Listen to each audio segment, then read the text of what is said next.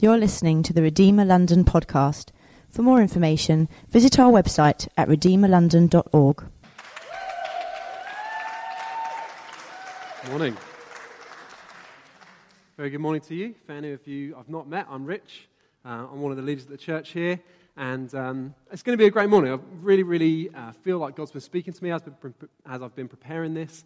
And I'm excited to share what is on my heart and what's in Mark 11. So we're in this series on Mark, and today I've called Have Faith in God, Even for the Impossible. And my subtitle is Figs, Frauds, and Fiery Faith. And you'll see why. There's some figs, there's some frauds, and there's some fiery faith in Mark 11. So I'm a big football fan. I was just chatting to Matt earlier on about the Man United-Liverpool game yesterday. And I follow football a lot, and I don't know whether you do as well. You know, there's the classic kind of commentary on the radio. You can watch it on the TV. But the way I often follow a match, especially I notice when it's a really action-packed match, is I'll be on the minute by minute. Do you know what I mean? So, like, somebody is literally sitting there in an office somewhere watching the match, typing out so that I can see it on an app or I can see it on a website, every single thing that happens in the match. And if it's a good match, that person's fingers are going numb. I mean, the keyboard is melting, they're typing so fast. So there's a goal and then an own goal and a yellow card, a red card, a foul, a corner, a shot. And they are just trying to keep up minute to minute as to everything that's happening. I've found so far as we've been going through the book of Mark, it's a little bit like that. Every single chapter, there's just like minute by minute, so much going on. Mark, in typing out all this story, must have had his fingers absolutely numb. It is crazy. And this chapter, Mark 11, is that same sort of short, sharp, punchy affair where there's loads happening. And I really want to focus still on this idea of faith and prayer, which we're going to get to. But I want to start off by kind of going through this figs, frauds, and fiery faith, going through, if you like, the minute by minute of Mark 11. So we're going to start with that kind of, let's go and see what happens to set a bit of context. But then we are going to pause, and we're going to spend a bit of time looking at faith. So this idea of when you pray, do you have faith? And what to expect from God when you pray? And how can we grow and develop in that? Not just as individuals, as Christians, but as a church. How can we grow in our faith? I'd like to apply this teaching about faith to us as we go through it. And because it's Mother's Day, I am particularly, in preparing this week and thinking about Mother's Day, I'm going to particularly bias some of our time of application to mums. So as we get to it and apply it, there will be something for everyone, but I'm going to bias it a little bit towards, if you're a mum, this is what it means for you as well. And then at the end, I'm going to read out the passage, and we'll glue it all together. Hope that's all right. Let's start with a minute by minute. What is happening in Mark 11? So hundreds of years before Mark 11, there are hundreds and hundreds of prophecies about Jesus. So more than 300 prophecies. I don't know if you knew, 25% or so of the Bible, when it was written, was prophetic at its time. So there's loads and loads of prophetic teaching about Jesus. And Mark 11 starts with Jesus making a bit of a scene and something kicking off that relates to a specific prophecy about the coming Messiah. He rides into Jerusalem and he's on a mission. Jesus rides full of purpose and resolve and meaning. I read a quote this week. No one in history has ever lived with such a sense of meaning and of destiny as Jesus. That's the Jesus that we follow. He knows as he's coming into Jerusalem, this is the week he's going to die, this is the week he's going to change the world. He knows, much more than everybody else who's around, that the world's about to change. He's got this real purpose. But he rides in, specifically in line, into Jerusalem, this kind of spiritual and political capital of the area. He rides in line with a specific prophecy from Zechariah 9. Zechariah 9 says that the Messiah will come into Jerusalem on a donkey, on a colt, like a small horse. And so what you've got here is a picture from Zechariah that Jesus is kind of actually bringing to life of the power of Jesus and the humility of Jesus. So he's already proven by his life and ministry so far, he's able to do miraculous, amazing things. But he's on this horse that's more suitable for a kid or a hobbit. You know, it's like, it's this weird mix of like power and meekness and humility. It's amazing. And Jesus, straight away, in chapter 11, is coming into Jerusalem on this donkey. And it's crazy. And people respond to Jesus as a king then. So there would have been people around who understood that prophecy, and they're laying down palm branches and putting their clothes down the floor, shouting out, Hosanna, God, you save, or Jesus, save us. So So the minute-by-minute guy following the match report so far has got so much to type already. It's like, you know, you've got history and you've got present, you've got the future, and you've got all kinds of metaphors and all kinds of stuff going on. And that's just the start of this chapter. And next we find that Jesus is hungry. And we're going to read the verse at the end, so you see I'm not just making this up. It's not just that I think he's hungry. It says, Jesus was hungry, and he sees in the distance a tree. And in that tree is a fig tree. Now, what you might not know about fig trees is that if you were a traveller and you're just walking around, it would be commonplace to see a fig tree and to just nick a little bit of fruit off it. And it says in the passage that it wasn't actually the time for there to be proper figs, but there would have been these little nubs, these little nodules on there that you could just nick off and eat as you go along, and that's quite commonplace. And so a tree full of leaves, even if it might not have figs, is great if you're hungry. And you look, he sees this tree and sees, oh, sweet, I'm going to go over, I'm going to munch on some of these little bits. But as he gets close to this tree, I'm not making this up, this is genuine in the passage. As he gets close to this tree, he sees that although it's stacked with leaves, there's nothing on it. There's nada. It's just absolutely empty in terms of fruit. And Mark explains this, that Jesus, having seen that tree, hoping to get his hunger quenched, then he sees the tree and he realizes it's got nothing and he judges the tree. Yeah, so you might be thinking, you know, that's a bit mean. Jesus, it's just a tree. What did it do? It's just a tree. What I'm going to do is I'm going to say, pause your thoughts about the tree for a minute. Because what Mark does is he says that Jesus walks up to this tree, judges the tree, then goes on to the temple, and then comes back to the tree. So in our minute by minute, we've got a hint at something's going on with this tree, but it's actually linked to the temple. So you'll come back in a minute, see that Jesus isn't just being nasty to the trees just for the sake of it. In the Old Testament, you've then got this kind of metaphor that a fig tree is a bit like Jerusalem, a bit like the Jewish faith, a little bit like Israel. So Jesus is about to go to a Jewish temple. So you see there's going to be some sort of symmetry, some sort of parallel, some kind of linkage that Mark's putting. So just pause your fig tree thoughts. So Jesus pushes on, minute by minute, Jesus pushes on to the temple. He arrives at the temple. All right, I don't know if you know much about the temple in this day. It would have been a quarter of the entire floor plan of the city was this temple. 150 foot tall, so like 15 stories tall.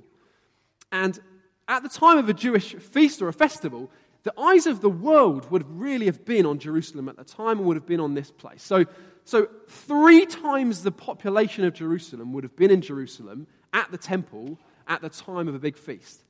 So Jesus isn't coming into this temple like subtle. It's not incommunicado. At this point, it's like, boom. This is the eyes of the world on what he's about to do.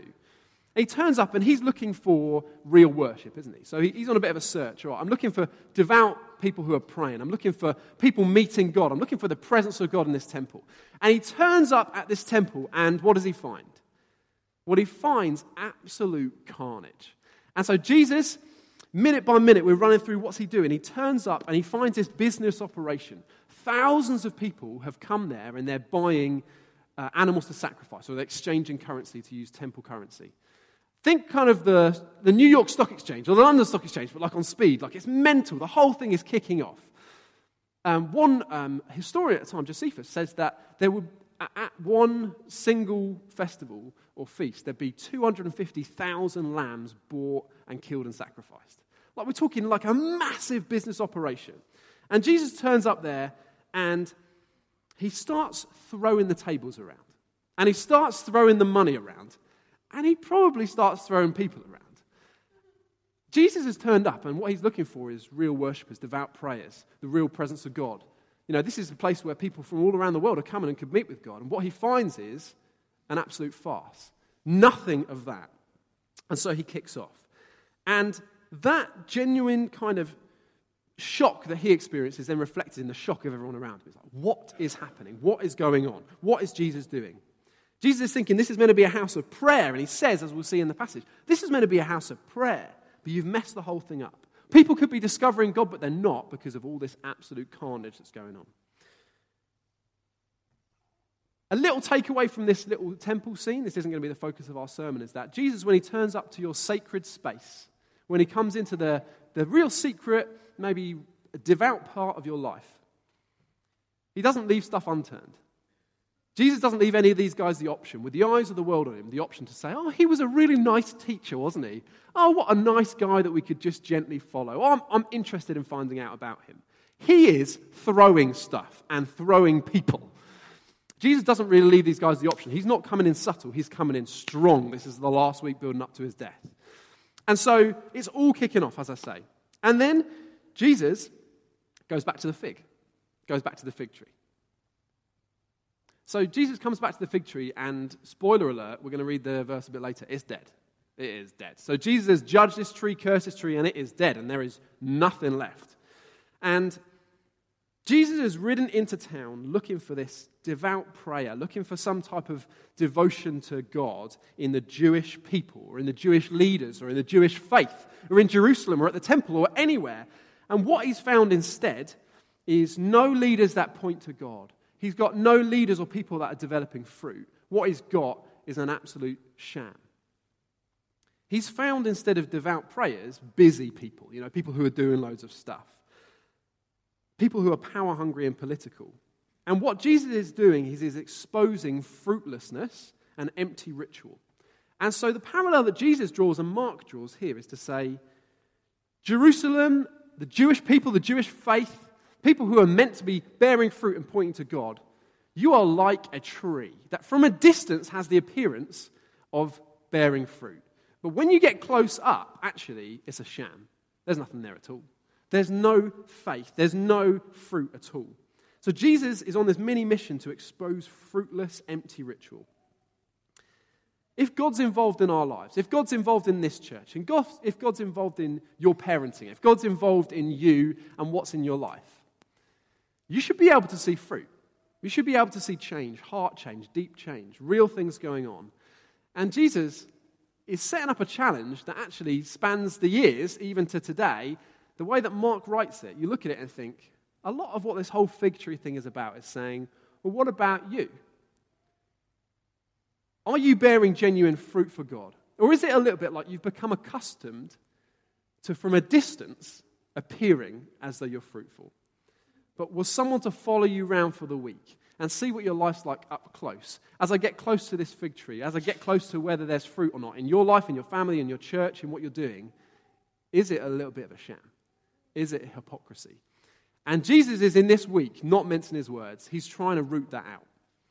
And then we get to this point where we realize Jesus isn't just being mean to fig trees. He's trying to get up in people's faces. He's trying to even get up in our faces. And then we get to this whole thing of faith. And this is where we're going to spend the rest of the sermon then, talking about, well, what is faith and why does Jesus go into it? Why do we need faith when we pray? But Jesus has got an opportunity here, hasn't he? He's kind of ripped it all up. He's gone mental on the minute by minute. The guy's keyboard is just like a mess. It's completely melted. Like the whole website's crashed. Like all this stuff has happened. But Jesus got then a minute by the fig tree with his disciples. So he's saying, what you don't want to do, disciples, what you don't want to do when you follow me is have a building where the presence of God is meant to be, but there's no genuine prayer or devotion or seeking God. What you do want to have instead is God living in you, working in your life to the point where you are confident and full of faith that he's going to work and do the impossible. And so he takes this little teaching opportunity to tee up this little sermon that he goes into about, you can pray even for the impossible. And through Jesus, in the new covenant, if you forget the old ritual prayers, you forget the old I'm wearing a robe and a funny hat prayers, if you forget the I'm facing a certain direction, memorized prayers, if you pray with faith, it's like chalk and cheese. It's like the opposite of the temple. It's like the opposite of fruitlessness. What you'll find is miracles. What you'll find is this amazing access to the power of God that we've already been singing about and talking about this morning. And as I've prepared, as I say, I feel like God wants us just to spend a few minutes looking at faith. Looking at faith as we pray. Looking at faith that we have as a church, that we have as people. Jesus says, you can change the whole world by believing God and praying boldly. And he says, quote, whatever you ask in prayer, believe that you've received it and it will be yours. He says, expect some massive results. And that's kind of what I want to give to you this morning, some expectation for massive results, which is why I've called this whole thing, have faith in God, even for the impossible. So what's this whole thing about, having faith in God? What does that mean? You might be new to church, think, I've got no idea what that means. You might have been in a church for years and years and years and still think, I'm not quite sure I can put my finger on how I develop faith or what this whole thing's about. It can be a bit of a mystery. So the way we're going to do it is nice and simple. 3 things that faith isn't, and then 3 things that faith is. When we get to the 3 things that faith is, I'm going to apply it to our lives. I'm going to say, well, not only is this faith that is possible and hypothetical, but this is faith that can be alive and active in your life. So hopefully you're going to pick some stuff up. And if you're a mum, this is where you get the bonus content. Like on a DVD, you go and there's some extra stuff. This is where we're going to apply some of it to you as a mum, as a parent, and hopefully raise your faith about prayer of faith for your kids and for your future. So, hopefully you're up for this. We're going to look at what faith is and what faith isn't. A funny thing that I heard this week in looking into, well, what is faith? And what is faith when you pray? What does that mean? I saw a magazine quoted saying, faith is a condemned prisoner eating his last meal, asking for a doggy bag. It's like, okay, interesting. That's a definition of faith, but, you know, that's probably not what Jesus is saying here. 3 things that faith is not. Firstly, faith is not magic which forces God's arm. Jesus says, whatever you ask in prayer will be yours if you believe. So it's a great motivation. It's a great encouragement to us. But ultimately, God is the sovereign one, isn't he? God is in charge. So let me tell you, if you got everything delivered to you in exactly the form you asked for every single time you prayed over your entire life, I don't think that would actually be good for you. So Jesus is trying to raise our faith, but it's not magic when you have faith. It's not magic that forces God to deliver. I heard of a boy leaving a geography exam praying, oh, dear God, please make Paris the capital of Turkey. It doesn't quite work like that. Just because you've prayed it and you've got faith, it doesn't mean that God's actually, going to switch that around. God isn't a slot machine. So a helpful way to summarize this point is Tim Keller, a leader of a church called Redeemer in New York. He puts it this way. Prayer is such a powerful weapon. And that's what Jesus is saying here in this verse. He's trying to raise our faith, our confidence that prayer is a powerful weapon. But like any really powerful weapon, there's a safety on it. And so if you think about it, we should have absolute confidence that prayer and a prayer full of faith could move mountains, could change the world, could change the impossible. But ultimately, fortunately for us, God knows our hearts and our motives, and God sees the whole picture. So I'd like to think of that as the safety, just in case. Okay, so faith isn't magic which forces God's arm. Prayer and faith in prayer isn't positive thinking. Sometimes we think of it that way. If I can just scrunch up my eyes and think hard enough, really positively, God's going to have to do what I'm praying for. Maybe you're praying for someone who's sick and just genuinely you really want it to happen and you think, how do I make this more higher-ish faith? Let's just really, let's say some mantras or something. It's easy to fall into that kind of thinking. And to be honest, there are people who would teach that the more positive you are in your thoughts, that's, it's a mind game. I want to tell you that's not what Jesus is saying here and that's not what the Bible teaches. Jesus himself doesn't demonstrate positive thinking when he's healing people. And he never says that to anybody, just think better. He definitely never says to someone, well, you weren't thinking positively enough when I prayed for you, so you didn't get healed. Jesus doesn't demonstrate that when he's praying for the sick. You get some churches and some teachers who would say, you've got symptoms and you've not been healed yet, but what I want you to do is just start believing you're healed, and you are. And actually, some of that is putting faith in faith. It's saying if you just have enough faith, you can be confident that you've sorted it. Your own mind games did it. But Jesus never really teaches that. He says, I'm upping your confidence that prayer can change the world.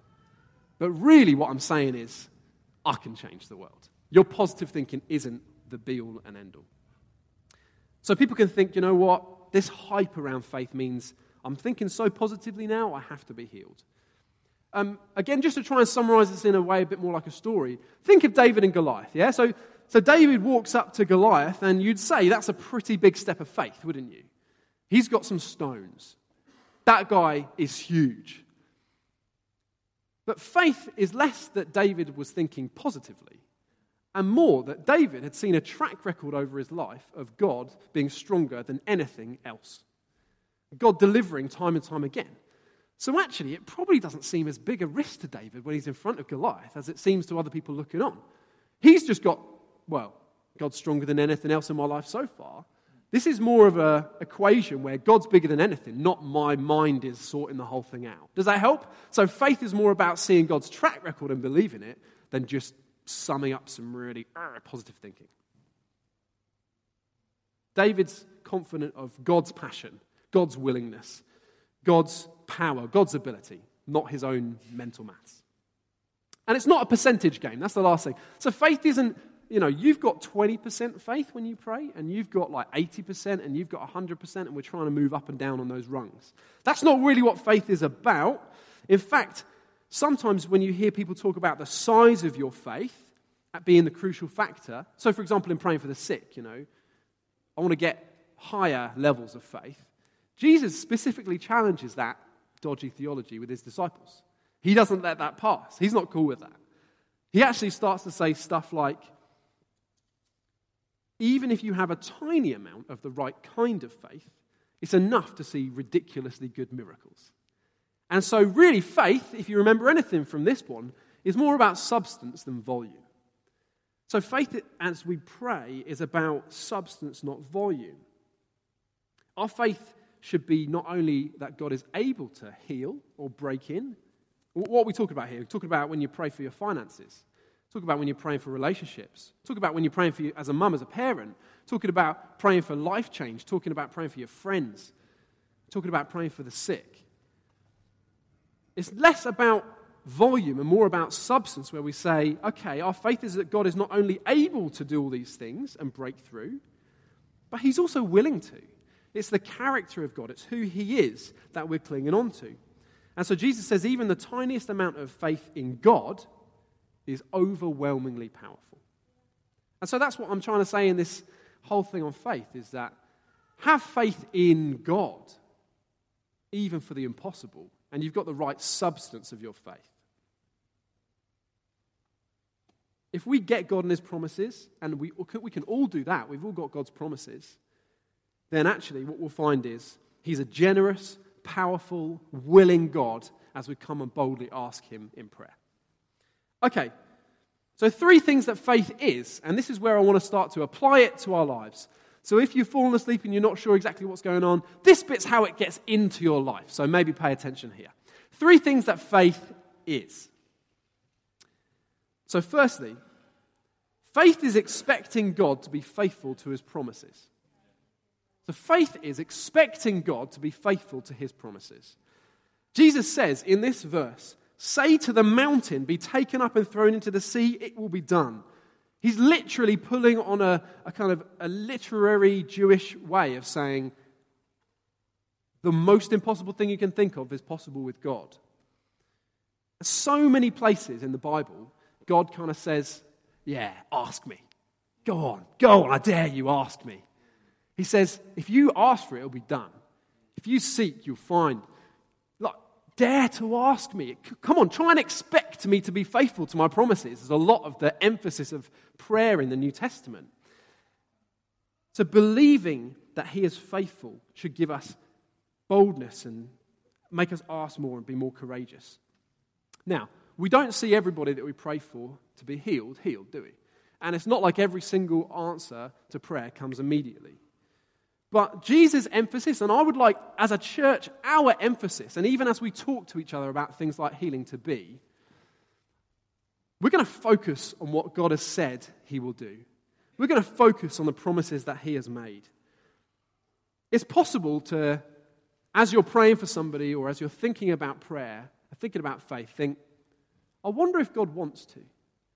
I wonder if God wants to intervene here. God's character is a mystery. There's some things that aren't revealed to me about how God works. What I'd love us to be as a church is a church that says, you know what, there's a heck of a lot of stuff that is revealed to me in the Bible that I can say is in the will of God. And that's what I'm going to lean into. I can't solve the mysteries of the character of God this side of heaven anyway. I won't really worry about it. So you come over to the prayer area and someone's praying for you. What's helpful faith? What's substantive, bold faith? It's saying, you know what I'm going to lean into here is what God has told me he's going to do, what God has told me he is, who he really is. And so it's expecting God to be faithful to his promises. In James, it says, is any one of you sick. The prayer offered in faith will make the sick person well. Oh, does God want to intervene? What does God want to do here? It's a mystery. I tell you, just, all right, is any one of you sick? Luke, book of Luke, do not be afraid, for your Father has been pleased to give you the kingdom. Matthew, God delights to give good things to those who ask him. All right, here we go. Mum's bonus feature. If you're a mum, what we've got here is a promise that God delights to give good things to those who ask him. Do you want good things for yourself and for your kids? Here's an application for you. Why don't you go away and think of some good things? You might be, straight out of the Bible, some promises, some verses. It might just be good things. And why don't you just begin to think, right, God delights to give good things. So I'm going to start to pray for these things. Based on the character of God, I'm going to start to pray for these things. You got a husband, you give him the list. You say, these are some things that I'm praying for. I want you to back this as well, a prayer of faith saying, God, you delight to give good things. And here are some good things that we want for our kids and for our family, for our home. Send them out to your mates. These are some good things I'm praying for. I think that's in line with the New Testament teaching of the character of God. We should hold him to it. Philippians 4 talks about how God supplies every need according to his riches. Mums, you got some needs. I've thought of a few. Energy, resilience, sleep, patience, money, equipment, clothes. God is rich. God is able to supply your needs out of his riches. So why don't you begin to ask God to supply your every need according to his riches? And as and when, because I believe he will, God begins to supply things for you, material or spiritual, whatever they are, emotional, physical. Why don't you begin to tell other people about how good God is, how rich he is, and how he can actually deliver everybody here, not just mums. There's a prayer area over there. You got some needs? You got some things you want God to supply? Why don't you get over there? Begin to say, right, I'm going to take God at his word that he's going to supply my every need. Come on, I want to grab you and you're going to pray with me. We're going to call on God. Boldly say, God, this is who you are. I think that's something about what faith is. All right, and then two shorter ones then. So prayer and faith is based on our expectations, basing our expectations on his story, not on our story. Jesus never rebuked anybody who came to him. And he said, you know what? You're asking too much. You're presuming too much. He never said that. If we look at the life and the story of Jesus, actually his miracles and the amount and the volume and the incredible nature of the miracles he performs should stir us and stimulate us if we base our expectations on his story, not on our story so far. Jesus is willing. Nobody, when Jesus came to them, was sent away saying, no, this isn't God's will for you to be healed, or this isn't the right time. Nobody. And it's the same with the apostles. People came and they were healed. Sometimes we read every person that came to Jesus was healed of every infirmity. What we can say is Jesus was willing and ready to heal and to break in then and is now. And if we base our expectations on his story and not on our lives so far, I think we're doing the right thing. Does that make some sense? Okay. So, mums. I guess this applies to everyone, but I'm just picking out mums again. I want to tell you, as a church, we want to pray if you're sick or if your kids are sick. Because I think that's the trajectory of history is going that Jesus healed loads, the apostles healed loads, Redeemer, we pray and see people healed loads. So if you're unwell, what I'd love you to do is grab a card or find somebody. If your kid's unwell, you know what? Jesus wasn't really cool with people being unwell. He didn't think that was okay. He said, you know what, we're going to do something about this. And I'd love us to be a church like that as well. And so if you are feeling unwell, there's something going wrong, come and find me or somebody else or fill in the card. We'd love to pray. This is the trajectory of our church, is to say that more and more every year we should be seeing more of the breakthrough of God. And finally, prayer and faith in prayer is active and it's not easily deterred. In James we read, you don't have because you don't ask. And that should be a challenge to us. We should be active in asking. God asks us to pray and to be obedient. John Wimber was a guy who saw loads of people healed. And he says, I'd rather pray for 100 people and see one person healed than pray for nobody and see nobody healed. Come on. We should be active, even if we've only got a mustard seed of prayer, of faith. We should be active in prayer. Let's pray for 100. We can stand and say, we don't like sickness. We believe God. We want to pray more boldly and more often. I think that would be a good application. There's a guy called James Matheson. I don't know if you've ever heard of him. You probably wouldn't have. He was somebody who lived in 1805 to 1875 in the Highlands, in this little village, during the Crimean War. Loads of soldiers from his village went to fight. What you find with James is he was a prayer. And so he would go passionately filled with a passion to pray, and he'd kneel by a riverbank near his house. And what he'd pray for every night, sometimes all night, was the safety of the soldiers from his village. I'm going to read you a bit of his story. James prayed relentlessly in Scotland, and far away in the Crimea there were occasional reports of a man appearing and moving about the trenches at night. These apparitions were, no doubt, dismissed by all but the most superstitious as a mere figment of their terrified and exhausted minds. But then at the end of the war, the 93rd Highlanders from that village returned to Scotland and attended a special communion service in the village. When James Matheson entered, those war-worn soldiers turned and gasped. Here before them stood the man they had seen in those distant trenches, night after night, a figure bringing strange comfort amidst the horrors of war. Somehow James Matheson, interceding so earnestly in Scotland, had appeared amongst the very people for whom he'd been battling so fiercely. I want us to raise our faith that when we pray, God can do the impossible.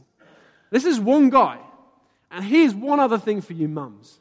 It is said that for years after that time that James prayed during the Crimean War, you could still see the knee imprints on the ground that he went to every night. If you're a mum, I'd love the legacy of your prayer to be that in the unseen, you pray in a way that brings reality for your children. Whatever you're praying for, wouldn't it be great to have an aspiration to be the kind of person where there's knee marks in the ground that has a real, genuine impact in your kids' lives and your kids' futures? I'm praying that be the case for you. Okay, so all of us can apply this message. This is literally, I just want to run through, maybe if you've not picked up, 4 ways that you can apply this message to your life. The first of them is this: you can pray more. And it's good for us to pray more. It's good for us to habitually enter God's throne room expectantly. Secondly, it's good for us to read more of Jesus' life and the promises in the Bible.